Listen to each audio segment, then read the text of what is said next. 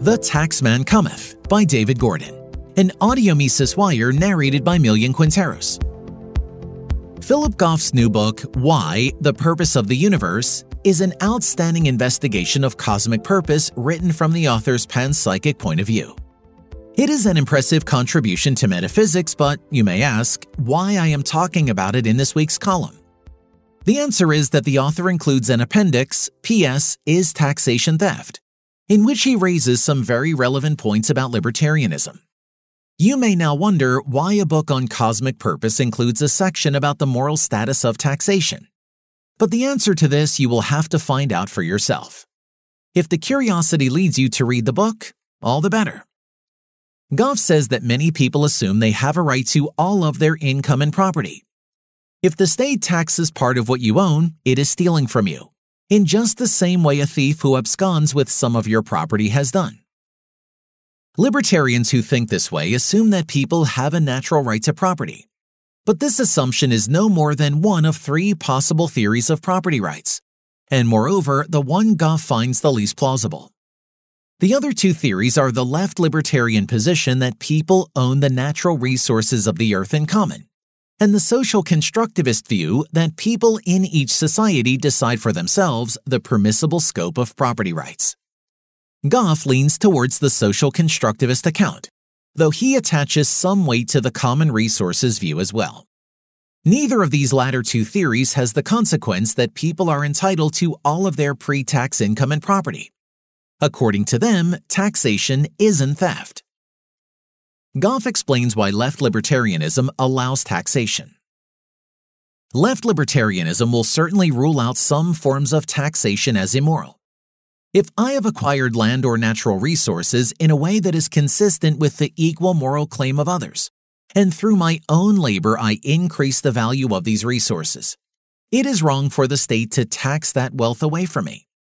But left libertarian theories leave considerable latitude for the state to alter the distribution of wealth, perhaps through taxation, if some take more than their fair share of land or natural resources. And of course, social constructivism does so also. It is plausible that human flourishing requires certain legally protected rights to property, and hence most social constructivists will advocate a system of property rights. At the same time, there are other things of value, perhaps equality, perhaps reward for hard work and or social contribution. And in order to promote these other values, most social constructivists propose making property rights conditional on the payment of taxes. In the absence of pre existing property rights, there is no moral reason to respect the existing distribution of wealth. As this passage makes evident, Goff's version of social constructivism isn't based on the claim that morality is nothing more than the subjective preferences of individuals or groups of individuals. He thinks that there are objective values and makes considerable and, in my view, successful attempts to show this. But these values don't include natural property rights. After he presents these competing theories of property rights, Goff rejects the libertarian view, the only one of the three theories according to which taxation is theft. He notes that if you accept the natural property rights that Murray Rothbard and Robert Nozick defended, then you must reject the theory that property rights are socially constructed, and also the theory that people have an equal right to natural resources. He is especially troubled by the latter rejection. The second requirement, the denial of equal rights over the natural world, is particularly implausible. On the right libertarian view, it is morally acceptable for one person to claim a vastly unequal portion of land and resources for himself, resulting in his propertyless neighbors being forced to work for him to avoid starvation. By what right can the natural world be appropriated in this way? Suppose that Goff is correct that you can appropriate so much land that everyone else must work for you on whatever terms you set forward. It doesn't follow from this that everyone has an equal claim to all natural resources. A defender of the natural right to property position could say that the way you are allowed to appropriate property excludes the outcome Goff depicts. You aren't, for example, allowed to appropriate vast areas of land simply by declaring that you own it. Further, why is the left libertarian view of equal ownership of resources supposed to operate only as an objection to the natural right to property view? Why doesn't it also constrain the social constructivist view that Goff adopts?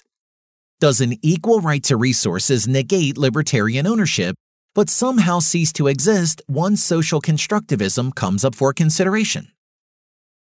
Goff then advances a startling claim. Moreover, even if right libertarianism is true, even if there are natural property rights, even if such rights allow private individuals to carve off for themselves a vastly unequal share of natural resources, even then, we cannot make sense of the idea that actual people living today have a moral claim on their pre tax income. Goff's argument for this claim rests on a premise we can all accept. We don't live in a libertarian society. In our society, there are all sorts of state interferences with the free market, including redistributive taxation and the provision of public goods.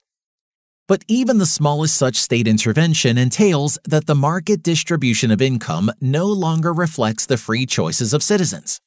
And hence, by the lights of right libertarianism, the citizens of these countries have no moral claim on their pre tax income.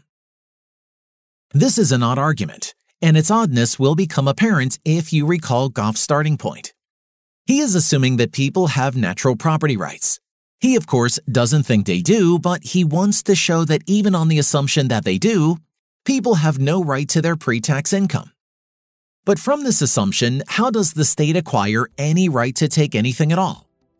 The state's violations of rights don't become self justifying because these very violations make it hard to figure out exactly what property rights people have.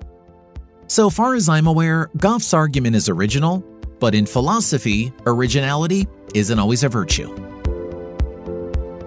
For more content like this, visit Mises.org.